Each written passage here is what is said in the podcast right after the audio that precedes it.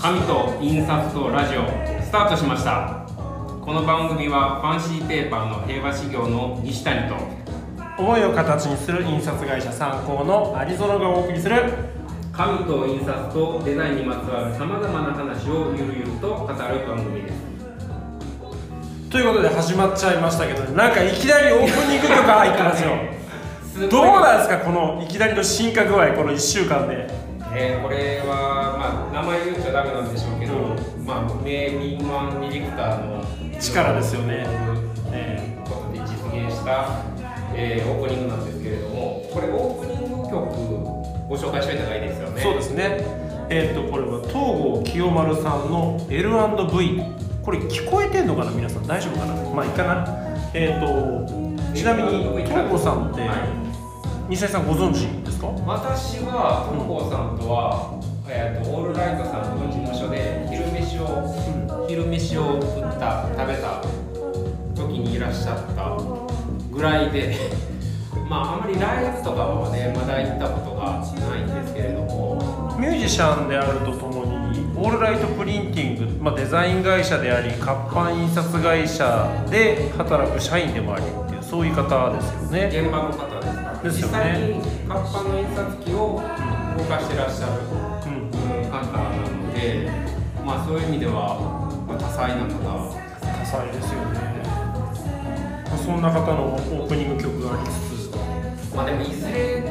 東郷さんお呼びしたいですつつそうですねまあ、曲の紹介ももちろんですけどもその印刷の話と音そうです楽ねの話ととデザインの話とでいずれはまあもしかしたらお呼びしたら来ていただけるかもそうですねねだしひょっとしたらねこの番組のための曲を書いてくれるかもしれないまあ多分それは多分こちらから頼むというよりはうんこの番組でために視聴者をどんどんどんどん増やしていくことでとこさんからちょっと曲作ってもいいかなみたいなふうに持っていけるようにこの番組を盛り上げていかないとなかなダメですね。ということで、えーだいぶこう進化した第2回目になるんですけれども今日の、まあ、テーマといいますか、はいえーまあ、先週1回目を終えまして、えーまあ、何しましょうというところで、えー募集かけたんですよね。はいで私タイトル言いますね。えっ、と印刷の失敗談あるある。これもう印刷屋の僕にとって痛い話題ばっかりじゃないですかここれ、こまで言っていいかっていうのはまあ、うちの会社が潰れない範囲でっていうそんな感じでもいいですかねそうですよね。まあだからそこの辺のまあこう強弱はアリゾンさんの方です けど、えーまあ全部言ってしまうとね、そうですね本当にいよいよっていうところも。えー、いよいよかいどうしましょう。じゃあ、うえっ、とここれれいろいろはツイッターでね皆さんからご質問とかすごい数すごい数をいただいてしてみたいですね。笑いすぎやったぞえーでも本当にいろいろ質問が、はいえっ、と主にこれデザイナーデザイナーさんですねでまあただ印刷も少し、うんあのされたことがある。ような方々から、まあ、失敗だこんなことやっちゃったみたいなことをいただいているので、うんまあ、そんなことを今日は少しずつ取り上げながら言える範囲で。ええ、言える範囲で、で皆さんが同じような事故を起こさずに、ね、結局誰も幸せにならないですからね事故起きると ね本当にそうですね。なんでまあその辺今日はどちらかというとお役立ち情報。そうですねせっかく聞いていただいてもう2回目なのに聞いていただいてるって本当にありがたい話で本当その通りで今日も見れるんです、もう今二十何名の方があらら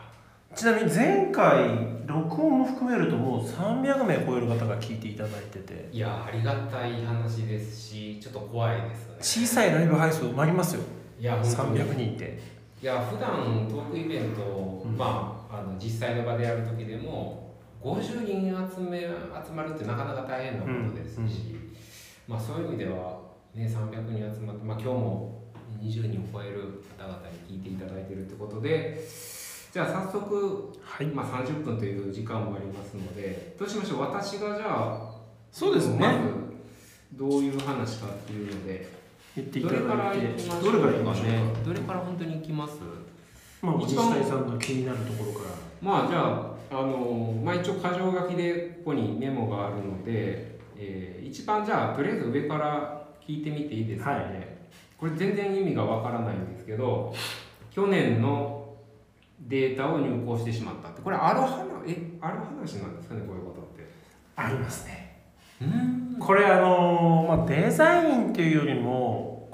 こうなんだろうリピートものはいはい例えば去年のデータを改版して今年の例えば教科書作りますとかはいはいそういうような時に結構ありがちなもので気づきますよねもちろんこれ がね起きるんですよそれちょっとしたところあのもう確かに去年のデータを入稿して直して直して直して直して今年バージョンにしましたはいその中でまあまあこの箇所直し忘れてました、でそれをお客さんも印刷会社もデザイン会社さんも気づきませんでしたっていうこともあるし、ほうもうその時点でまあ、それはまあまあもうしゃあないかなここ気づかなかったわーみたいなこともあるしえもう本当に涙出ちゃうやつっていうのはこれ全部やって終わりましたとうん終わりましたで、まあ、データ出来上がりました、はいはさあ印刷するぞって言った時いにはい去年のデータを印刷に回しちゃう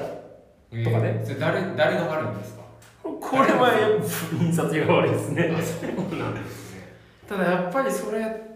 なんだろう本当にファイル名が違うだけとかうんそれもファイル名も一つの印刷で何度もバージョンかなんだろうあ修正修正修正修正でやってくるからあやはいはいっぱりそこをどれだけ気をつけてても人のエラーってゼロにはならないのででもそれめめったに起きないことですそうですねだからどこで止まるか毎週起きてたら大変もうそれは潰れてますよいやでも一回起きてもショックですねショックですねいや神谷でよかったかもしいやまあどこで止められるかっていうのはやっぱありますよねれないそれで印刷工程であれこれあれなんでこれ2019なのとかうんもっとひどいとこうすり上がって乾かしてるところでたまたま雑談 して「おーい!」みたいなことあー意外とそういう時ですよね多分チェックしてる時はそれをしてそうなんですもよ、全然関係ない時まあそういう意味じゃ確かにあれですもんね文字工とかとも一緒ですねあんだけチェックしておいてそうそうそうそうそうそねありますそういうそうあねそう結そういう系うですそうういう、まあ、去年のデータ入稿っていうのは結構なるほどね、はい痛い思いがい、や本当に神谷さんでよかったです そうそういうのは多分ないですねまあどこかでまた後日紙の失敗談あるあるみたいなことやるとそうですね、まあ、紙のクレームとかあるんですけどね、じゃあまだいろいろあるんでうんもうちょっとわからない言葉もあるんで、はい、じゃあそのまま次2番目いくと、うんこれ全然わからないですねスポットカラーがバケタって言うんですかバケタ化けたかこれちなみに今こう聞いてる方ってこのスポットカラーっていう言葉知ってますぞっていう方ってどんぐらいしいらっしゃいますなんかこれリアクションってできるのかな想像するしかないです か想像するしかない あのまあ聞いてるとって聞いてるおって言っていただいてる方もね今コメントいただいてますけど、まあ、これはあの知らないという前提でちょっと、知らないとういう前提でこれ難しいな私はスポットカラーは今日初めて聞きましたあの印刷ってまあ大きく分けると2種類あってはいまあ、プロセスカラーと呼ばれる CMYK の4色を使っては印刷をすいる、はいえー方法とまあオーソドックスなオーソドックスな方法ですねそれ以外に例えばまあそうだなパッケージだとか、えーそういったもので多いんですけど、はいえー特色と呼ばれるうんまあシルバーとかゴールドそうですねシルバーゴールドそれからコーポレートカラーなんかをはいはい直接指定してその色の印記を作ってはそれで印刷をすると。いなるほどわかりますいう、えーまあ、2種類の方式が大きく分けるとあるんですけれどもはいでただこれデータ作る段階ではパソコンで表示されてるデータっていうのはあくまで CMYK あごめんなさい RGB で作られているのでねその関係ないわけですよね。はいはでもそのデータを作る段階ではいおスポットから分かるよって業界の方からですねこれね この人聞いてるとなるとなんかすげえ発言しづらくなりますよね あのでそういうその特色と、はいえー、4色で CMYK で作る場合とではいそのデータの作り方を変えなきゃいけないんですよねおーそれはデザイナーさんがデザイナーさんが作る段階でおおそうなんですそうですでただそれを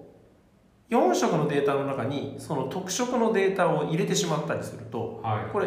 印刷の工程で CMYK にデータを変換するときにエラーが起きちゃったりするんですねいへえそうすると、まあ、多分ここ一番色変わってほしくないから指定してるのに、まあそうですねそそのの色が違うう色になっちゃうみたいなことがそうですねスポットからフォトショップの特色用のチャンネルを作るときにその名称が出てきますということでそうなんですだからこれは結構あったりしますねえでもそれ知らない人がや初めてやったら起きてしまいそうですねはいまあこれマニアックにいくとさらにねその特色にしたらあの表現できないあのなんだエフェクトを使ってたとかそれ4色になった瞬間飛んじゃうとかね、まあ、そんなこともいろいろ起きますけれどもそれってうあれですかあまりこれ掘り下げていくと時間もあるでしょうけどうん実際現場ではその印刷のチップがあって、うんでそれとデータで色が違うなってことで、まあ、発見されるってこともあるってことですかうーんとでも印刷しちゃったして発見しちゃったらもう王そう道ですなよのでねデータの視点で気づくってデータの時点でチェックしてタおその事故が起きないようにしなきゃいけないわけですよーね、うんまあ、なかなか神谷でよかった今日そういう話神やりよかった話ななん かやってしまいそうな気がしていやでもまあそう次、です次ね行きます次行きますうんそしたらあこれも分からなかったですねどん点で間違えるこれさなんか今日のネタあの話で説明するのめっちゃ難しいホワイトボード前にあるんでホワイトボードいやいや映らないじゃないですか想像してもらうしどかんなどい。んそうです皆さんに想像力をちょっとたくましくして聞いていただきたいんですけど「どんてん」って、はえーとまあ、印刷におけるコスト削減のやり方なんですねで例えば4色の印刷だと CMYK の4版が必要になります、い。はで、えー表4版裏4版で合計8版必要になるわけい。ですカよラーねでする場合そうそうそうそうはい。わかりますでその8版出力するって結構コストがかかるわけですよそうですね。八版分の8版分の初期費用がかかってしまうので反対はいるわけそうですねね。はい。わかります。で、えー、版って数万枚持つんですよ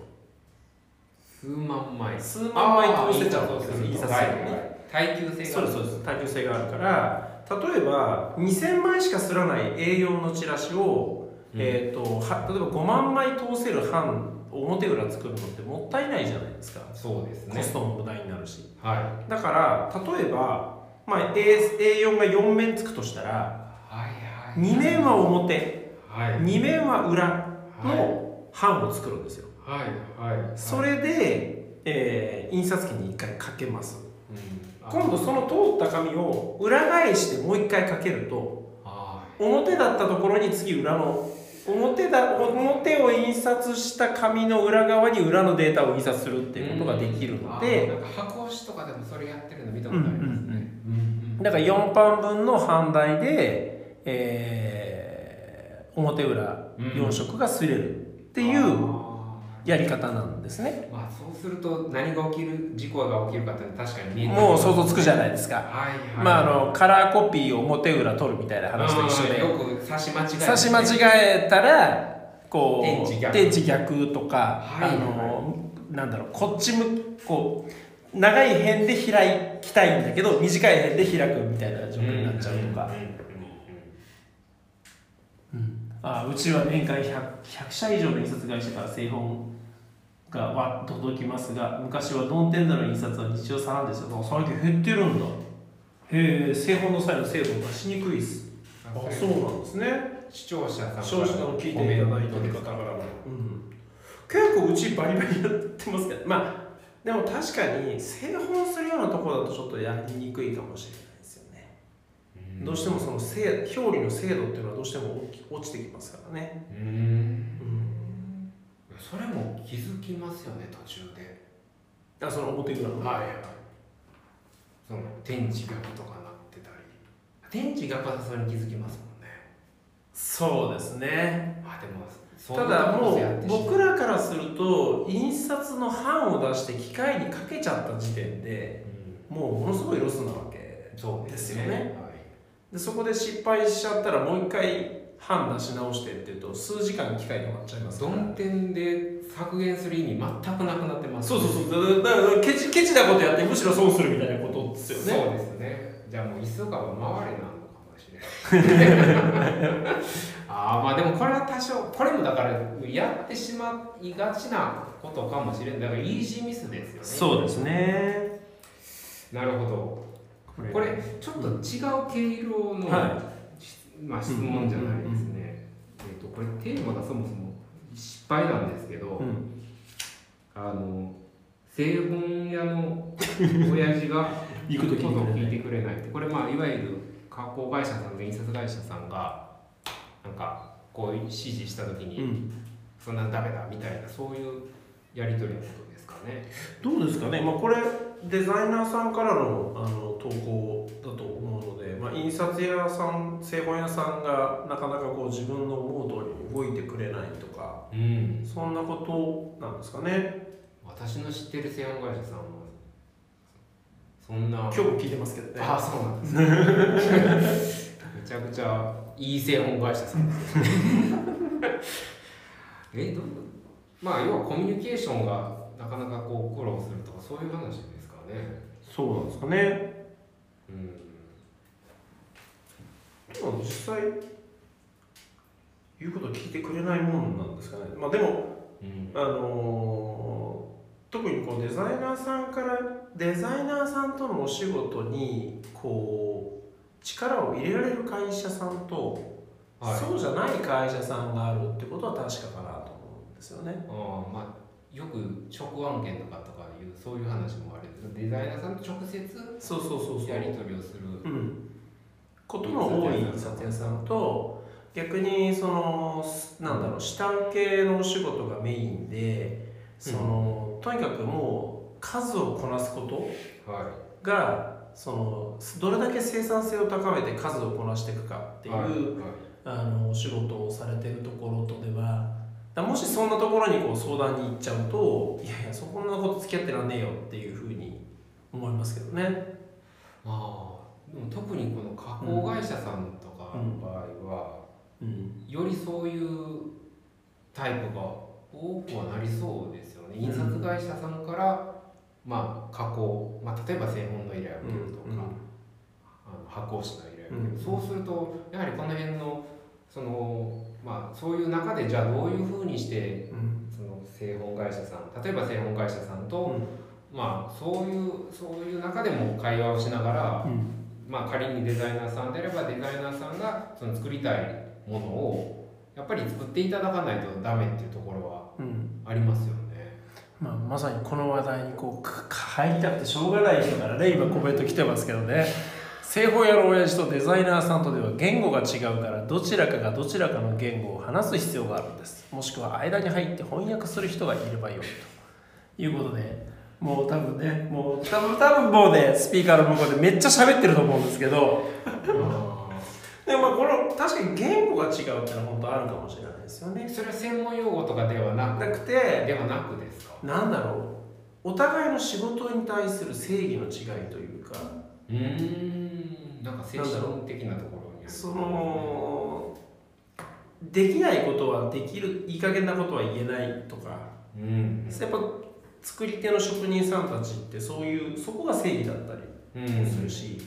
片やそのデザイナーさんからすればこんな表現をしたいっていう可能性を追求したいそうわでけすじゃないでねすか。まあもしかしたらやったことがないかもしれないけど、私はこういうことがやりたい、うん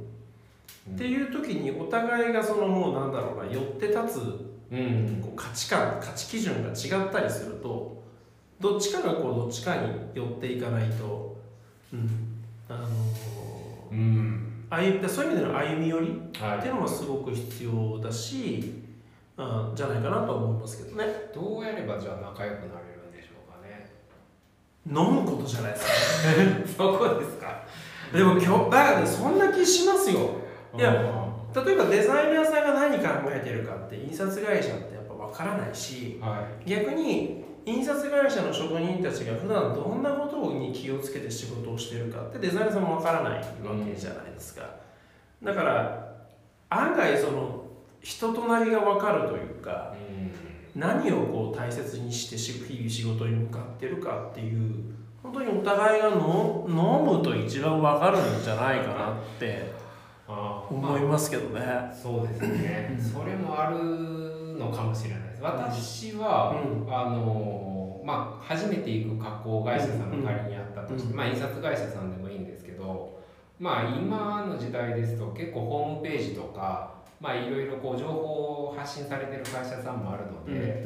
まあ、最低限そこの会社さんでどういう機会で、まあ、うん細かい話はわからないですけど、まあ、要は多少なりとも下調べをしてどういうことをされてるのかっていうのをままずい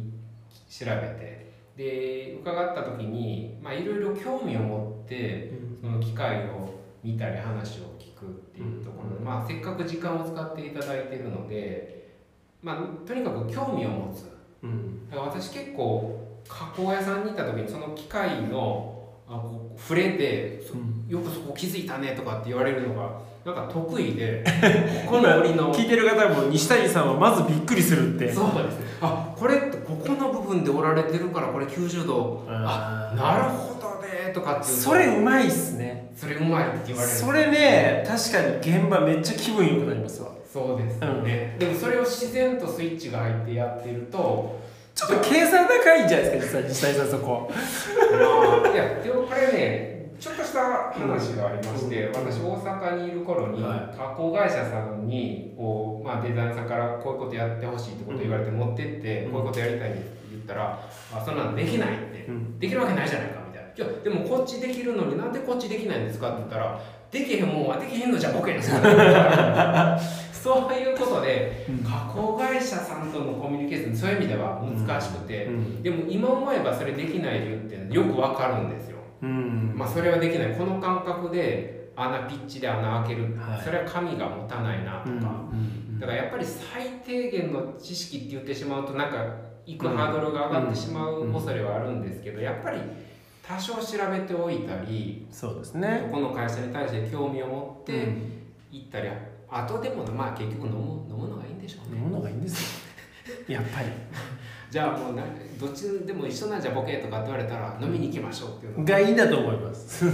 まあね本当にその行く前にお互いを知る学ぶっていうこともまあ必要だし、この特になんだろうもう一つはやっぱ職人って話し下手なのではいそうあの基本的には人と話するよりも機械に向き合うことを選んだ人間たちなわけですよね、はい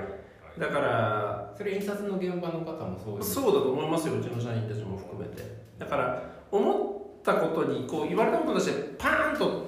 なんていうかな瞬発力を持ってコミュニケーションできるかっていうと必ずしもそれも得意じゃなかったりするから、そのそういう意味ではこう来た方がそうやって驚いてくれるとかうんそのそういうなんていうのかなうん少なくともコミュニケーションにおいてはデザイナーさんが少し持ち前のコミュニケーション力で歩み寄っていただけるとこれ印刷会社のね甘えなのかもしれないんだけいどやーまあ難しいところではありますよね、そうなんかあこれすごいですねって興味持っていただけると彼らも少しはなこう緊張せずにできるのかなっていう、まあ持ち上げるのとは違うんでしょうけど、うんまあ、リスペクトはありますよねそうですね尊敬、まあお互いでしょおう互いでしょうけどねそこはまあでもやっぱ機械を埋めるってことですよここの折りの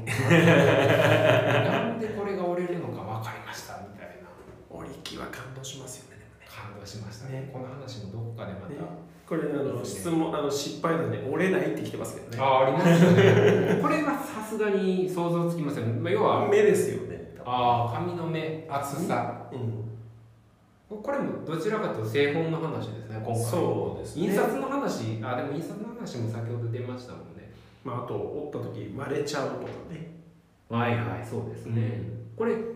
さまあ時間もうんそろそろあれ、さ最後じゃないでしょうか最後になるのかな、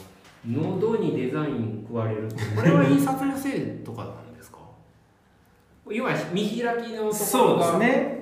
あの特に波性とかうんで起きるっていうそうですかねまあそれでのあの開ききらないところでもデザインが真ん中がつ見えなくなっちゃうみたいなことはこれ事前ありまにすよコミュニケーションをそので、うんまあ、仮にデザイナーさんにと印刷会社さんにとりながらこの場合ちょっとっていうことであまり経験値のない方だとそこは回避していくっていう感じなんですかね。そうですねあともう一つはこうこれ印刷会社もそんなに知らなかったりする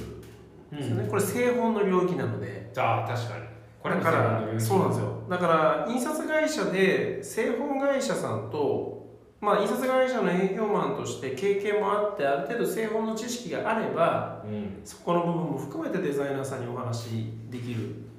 けどその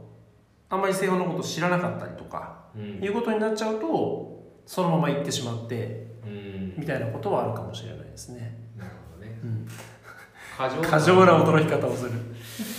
まあ大切ですよそんな過剰なの ないと思うんですけどねでもまあ目目でかくなりますよね西谷さんね見学した時ねいやこれ質問がこれあと2030ありますよねでももうさすがにね、うんもうあと1時間延長するわけにもいかないんでそうですねコンティニューコインがどんどん来てますけどねそうですねこれまあでもねどちらかというと紙とうん印刷って、まあ、表裏一体みたいなもんですから、まあ、どこか近いタイミングで今度紙も含めた、まあ、し紙の失敗なんていうとちょっと怖い部分はあるんですけど、まあ、紙にまつわるところもまたいろいろ話をしていくとしてうん今でもう残りもう気がつけば3分ぐらいになってきましたけど、うんとりあえずどうしましょうまあこの辺でそうですね今日うの、んえー印刷の失敗談あるある、うんまあな失敗はもちろんない方がいいんでしょうけど、うんまあ、そういう先ほどのような、まあ、人がやることですから、うんまあ、起きる中で、まあ、印刷会社さんが、まあ、頑張ってそれを リカバリーすると。うんいう話でしたね。まあ、本当にあの締めくくるわけじゃないですけど、うんまあ紙の方がそういう意味じゃそこまでいろんなことってやっぱ起きないかなと思いますので、印刷大変だなということを今いやいやいやいや日実感した次第です。まあ来週はねそういう意味ではどんなテーマで、そうですね。えーっ、と来週のことを言わないといけない来週はですねまあ先ほどの印刷に続きまして今日今回は、えー今回と来週は神にまつわるいろいろまあいろいろってことでぼやかしてるんですけどもまあ例えばですけど、えー私の愛するあの神この神まあ実は今日安藤さん安藤二郎さんという方から、はあのメッセージ来てたんですけど、はい多分安藤さん聞いていただいてると思うんでまた来週しますんで安藤さんお待ちくだ さいまああとは印刷とファムに関するエピソードということでまあいろいろツイッター上ですとかおはがきで募集どんどんしていきたいなというふうに思ってますじゃあこれは皆さんからあい、えー、と私の愛するあの紙この紙っていうことで、はいなんかツイあのおはがきだったりおはがきだったりファックスだったり、そうですね、まあ、ツイッターだったり、紙でもいいですしあのツイッターでもいいですしまあ、おはがきでもねうん、あのどんどん応募していただければなとこれはあの別に忖度とかいらないですよそあのほら「うんヌーボー」とかいやー平和信用さんじゃない紙に関する思い出でもいいんですよ思い出というかダ熱メいで思いす出やめましょうダメダメもう一切もう平和主義を愛で愛でいきたいあとは紙と印刷 に紙と印刷に関わるエピソードっていうそんな感じですかねそしたら、うんということでじゃあ、はいはい今日もお聞きくださりありがとうございましたなんか中途半端に締める感じになっちゃいますけどもはいということで、えーこの、えー紙と印刷ん私がいい西谷さんのラ ッパファンシーペーパーの平和主義の西谷と思いを形にする印刷会社の参考のアニゾロがお送りしました、えーそれではまた来週さようならで俺明日来週いないけどねあそうだ